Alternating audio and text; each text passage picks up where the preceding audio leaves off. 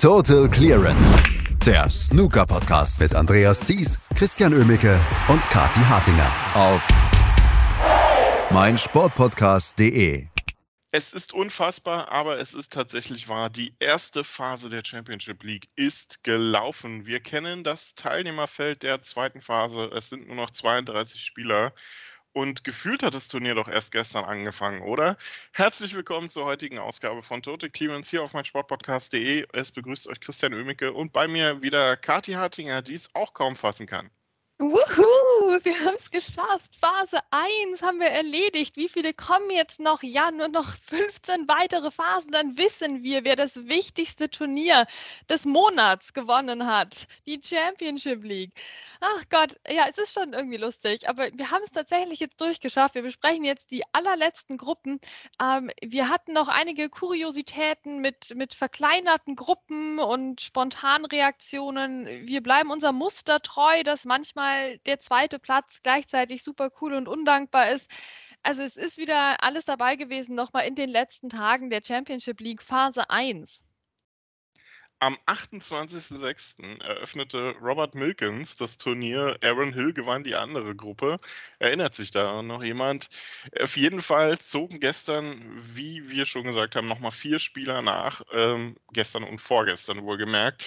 Und fangen wir doch einfach mit dem Titelverteidiger an, denn der ist weiterhin dabei. Wer ist das eigentlich bei gefühlt 20 Championship Leagues? Ja, es ist David Gilbert, der letztes Jahr seinen ersten Ranglistentitel gewonnen hat und die Gruppe um Florian Nüstle, Joe O'Connor und Jack Shorty auch am Ende gewann.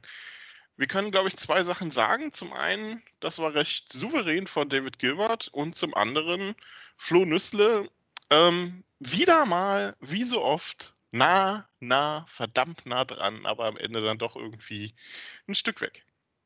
Ja, das ist es doch, Mensch, das ist doch die Geschichte dieser Woche, dass wir uns so freuen und ärgern für die Zweitplatzierten. Und das ist die, in diesem Fall hier eben der Flo Nüssle, der mit sechs Punkten auf dem zweiten Platz gelandet ist, ganz knapp hinter David Gilbert, der eben sieben Punkte erreicht hat. Ähm, jetzt müssen wir dazu sagen, das Duell Gilbert gegen Nüssle ging 3 zu 0 für David Gilbert aus. Ne? Also das war dann doch eine klare Angelegenheit. Aber ansonsten, wie schön hat der Flo Nüssle bitte gespielt? 3 zu 0 gegen Zach Jurity. 3 zu 1 gegen Joe O'Connor. Ne? Das sind alles Profis und gerade Joe O'Connor ist ja jemand, der auch nicht schlecht platziert ist. Ähm, und da hat der Flo Nüssle überhaupt nichts anbrennen lassen. Das war eine super Vorstellung vom Österreicher, der uns ja extrem viel Spaß macht in den letzten Wochen. Ja, und am Schluss hat es jetzt halt leider doch nicht gereicht für die nächste Phase. Das ist schon schade, aber Mensch, voll ins Preisgeld, knapp war's. Ähm, und hinter David Gilbert aus einer Gruppe auszuscheiden, da braucht man sich auch echt nicht für schämen. Also das war eine schöne Vorstellung von Flo Nüssler und gibt ihm hoffentlich auch Aufwind jetzt für Fürth, weil da wollen wir ihn ja auch sehen da wollen wir ihn auch sehen, hat die Aufgabe Messi Stevens dann vor sich in der Qualifikation in den nächsten drei Tagen. Also die beginnt ja heute dann die zweite Phase der Qualifikation. Ich hoffe, das mit den Phasen wird jetzt nicht Standard irgendwie bei den Turnieren. Ähm, ja, David Gilbert hat es geschafft. Ähm, noch ein Wort zu Joe O'Connor vielleicht. Äh, ich, ich, glaube, sein Match gegen, ähm, gegen Flo Nüssel war so ein bisschen entscheidend. Er hätte ja mit einem Sieg gegen David Gilbert es sogar noch schaffen können, durchzukommen. David Gilbert hätte ein Unentschieden gereicht, ähm, beziehungsweise ein Frame-Gewinn gereicht sogar. Nee, ein Unentschieden hätte gereicht, genau. Mit einem Sieg wäre Joe O'Connor durch gewesen. Ähm, es, äh, es, ist auch bei Joe O'Connor, habe ich das Gefühl, immer so ein bisschen ähm, zwei, zwei Schritte vorwärts und zwei bis zweieinhalb Schritte zurück häufig bei ihm, habe ich das Gefühl. Ja, ist ja doch jemand, den man sich auch gerne anschaut und jemand, der so viel kann, aber dann doch wieder gar nicht so viel draus macht. Ne? Also, ah, auch wenn du den dir in der Weltrangliste anschaust, also ich weiß gar nicht, wie ich darauf reagieren soll. Bin ich jetzt überrascht, dass er so gut platziert ist oder ähm, bin ich irgendwie, bin ich traurig, dass ich dafür eigentlich relativ wenig von ihm gesehen habe in letzter Zeit? Also das ist ganz interessant, die Karriere von Joe O'Connor und auch wie das weitergehen wird, weil also Snooker spielen kann er, aber so oft wie wir ihn sehen müssten, sehen wir ihn dann auch wieder nicht.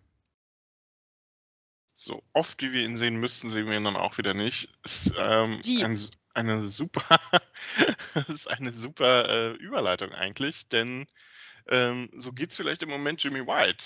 ähm, der ja irgendwie noch so mitspielt auf der Main Tour. Aber so oft sieht man den jetzt eigentlich auch nicht unbedingt. Und bei dieser Championship League war er eigentlich dabei und ist dann jetzt irgendwie doch nicht dabei gewesen und hat dafür gesorgt, dass die Gruppe 19 in einem etwas absonderlichen Format gespielt wurde.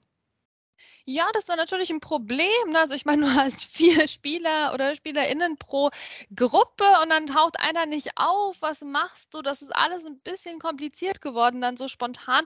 Aber Jimmy White ist ja durchaus ein Fan des Dramas, also kann er sich das schon mal gönnen.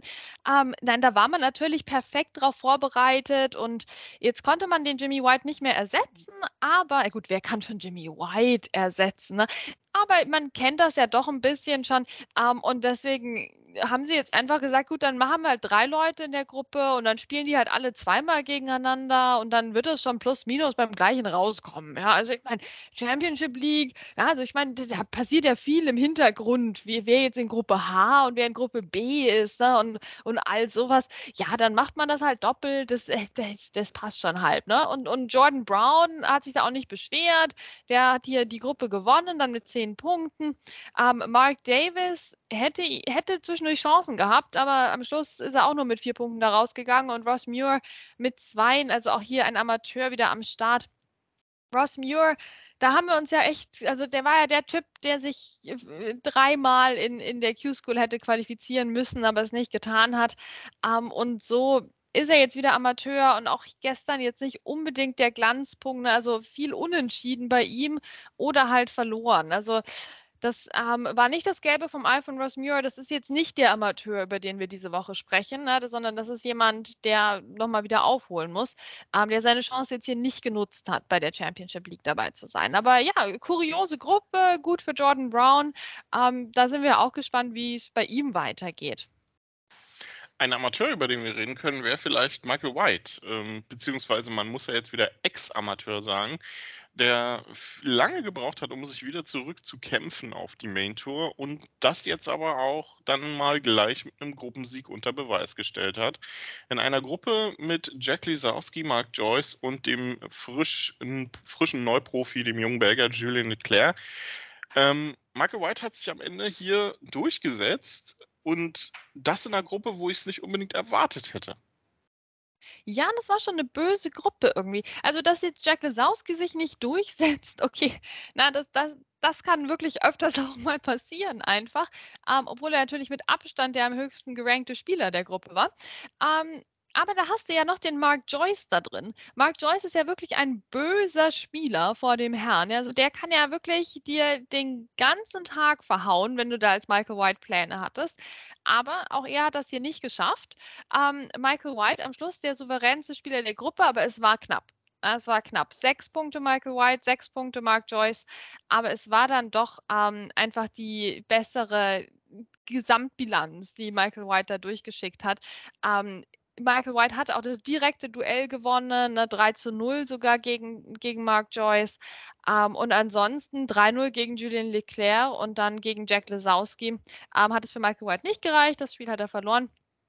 Aber insgesamt eben in dieser Gruppe, wo keiner so richtig davongezogen ist, war er doch das Tickchen, Tickchen besser und konnte so Mark Joyce noch in Schach halten. Jack Lesowski, wie gesagt, sowieso. Und Julien Leclerc, einen Punkt hat er geholt ähm, beim einzigen Unentschieden der Gruppe und das war tatsächlich gegen Jack Lesowski. Also auch das ist ja was, das wird den jungen Belgier hoffentlich freuen.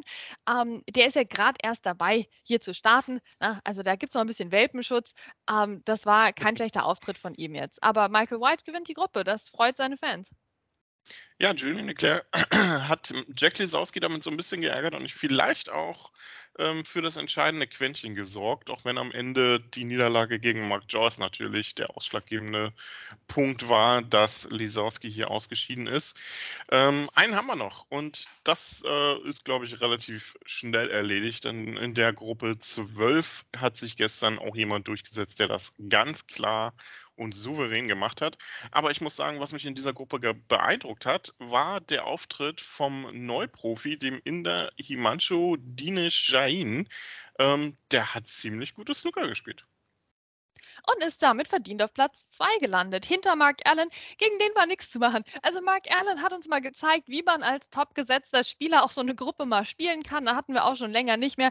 Ah, der hat einfach gar nichts liegen lassen. Also 3-0 gegen, gegen Jain, ähm, 3-1 gegen Jensen Kendrick, 3-1 gegen Stuart Carrington und dann war der Tag auch gelaufen. Ja, also gut, da brauchen wir gar nicht weiter drüber zu diskutieren. Mark Allen offensichtlich in Spiellaune. Auch das sind ja gute Neuigkeiten. Mark Allen überhaupt am Tisch und nicht beim Anwalt. Auch das sind gute Neuigkeiten. Also da, da startet die Saison doch wirklich absolut optimistisch für Mark Allen. Das, das freut uns doch was mich nicht freut, ist Stuart Carrington. Ein Punkt bitte in der Gruppe. Ernsthaft? Stuart, was los? Also äh, der eine Punkt kam tatsächlich durch halt natürlich ein Unentschieden, was er erreicht hatte, äh, gegen Jensen Kendrick, der auf Platz 3 gelandet ist. Also das war überhaupt nichts von, von Stuart Carrington. Also da muss mehr kommen.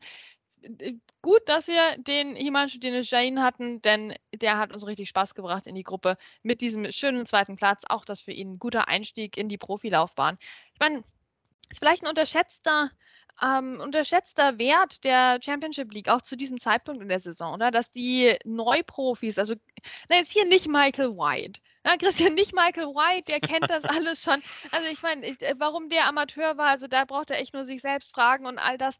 Aber jetzt jemand wie Himanshu Jain, der, der frisch reinkommt, ja, und der kann jetzt hier mal eine Gruppe spielen. Da spielst du gleich mal ein paar Matches. Klar sind die kurz und können unentschieden ausgehen und alles ist seltsam und du bist in Gruppe 12 am letzten Tag. Aber trotzdem, ja, du kannst ein paar Spiele runterspielen. Du hast einen, wie den Mark Allen in der Gruppe garantiert eigentlich drin.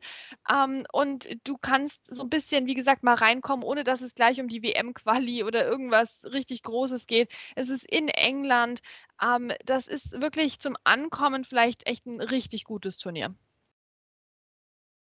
Absolut. Also äh, von der Warte aus her wirklich sehr, sehr gut. Vor allem auch zum Spielpraxis sei man einfach. Man hat gesicherte drei Matches und viele, viele Neuprofis oder viele ähm, ja nicht ganz so gut platzierte Spieler haben das ja auch wirklich sehr, sehr stark ausgenutzt. Aber jetzt haben wir natürlich 32 Spieler übrig. Die Crème de la Crème der Championship League, wenn man so möchte, die jetzt nochmal das Teilnehmerfeld vierteln werden und dann die acht Spieler für den Finaltag unter sich ausmachen. Und es sind wieder wirklich sehr abwechslungsreiche Gruppen, die wir da haben. Das beginnt am Montag gleich mal mit den Gruppen E und F. Da haben wir Mark Williams und Stephen Maguire in einer Gruppe. Wir haben in der anderen Gruppe ein relativ offenes Feld mit Spielern wie Hossein Wafai, Liu Hao Tian, Michael Judge, ähm, Jimmy Robertson. Und dann geht es die nächsten Tage nochmal in die Vollen. Haben wir Lust auf die zweite Phase, Kati? Ja, voll. Vor allem, weil sie wird nicht wieder drei, vier, fünf, sechs, acht Wochen dauern, Christiane. Also wir werden dieses Jahr noch fertig mit der Championship League, mit dieser Ausgabe zumindest. Da bin ich jetzt doch optimistisch, nachdem wir die erste Phase hinter uns gebracht haben. Ähm, das, das wären lustige Gruppen. Also mein Favorit vielleicht Gruppe G tatsächlich. Da haben wir Anthony Hamilton, mit dem kann alles passieren. Wir haben aber auch Ricky Walden und Sean Murphy am Start. Ne? Also da passt ja oft kein Blatt dazwischen. Das könnte spannend werden. Und am Schluss noch Elliot Slester, der auch jede Gruppe eigentlich gewinnen kann oder auch mit null Punkten da rausgeht. Also das wird, ähm, glaube ich, eine richtig spannende Gruppe. Da freue ich mich besonders drauf. Und wir werden natürlich auch drüber sprechen. Nächste Woche wird das absolviert. Die ersten vier Tage gehören der zweiten Phase. Ähm, da werden wir dann sicherlich auch wieder alle zwei, drei Tage drüber sprechen. Und dann gibt es am fünften Tag dann den Finaltag mit den letzten zwei Finalgruppen und am Ende dann dem Finale. David Gilbert als Titelverteidiger unterwegs. Und ihr hört es dann hier ähm, auf meinsportpodcast.de. Was zum Teufel, du Bastard? Du bist tot, du kleiner Hundeficker. Und dieser kleine Hundeficker, das ist unser Werner. Ein ganz normaler Berliner Kleinstkrimineller, der dann aber im Knast das Ding seines Lebens dreht. Una Fantastica Risetta Perla Pizza. Er klaut seinem Zellengenossen ein Pizzarezept. Aber nicht irgendeins. Und mit dem eröffnet Werner dann die beste Pizzeria Berlins. Doch Werners Glück ist nur von kurzer Dauer. Denn es hagelt Probleme. Werners Pizzaparadies. Erstmals großes Kino- und Podcast-Format. Mit fetter Starbesetzung. Alina But, Kida Ramadan, Edin Hasanovic, Oliver Koritke, Ralf Richter, Ben Becker, Winfried Glatzeder, Anna Schmidt und viele mehr. Abonniert die Scheiße. Jetzt macht schon, mach! Total Clearance Der Snooker Podcast mit Andreas Thies und Christian Ömicke auf meinsportpodcast.de.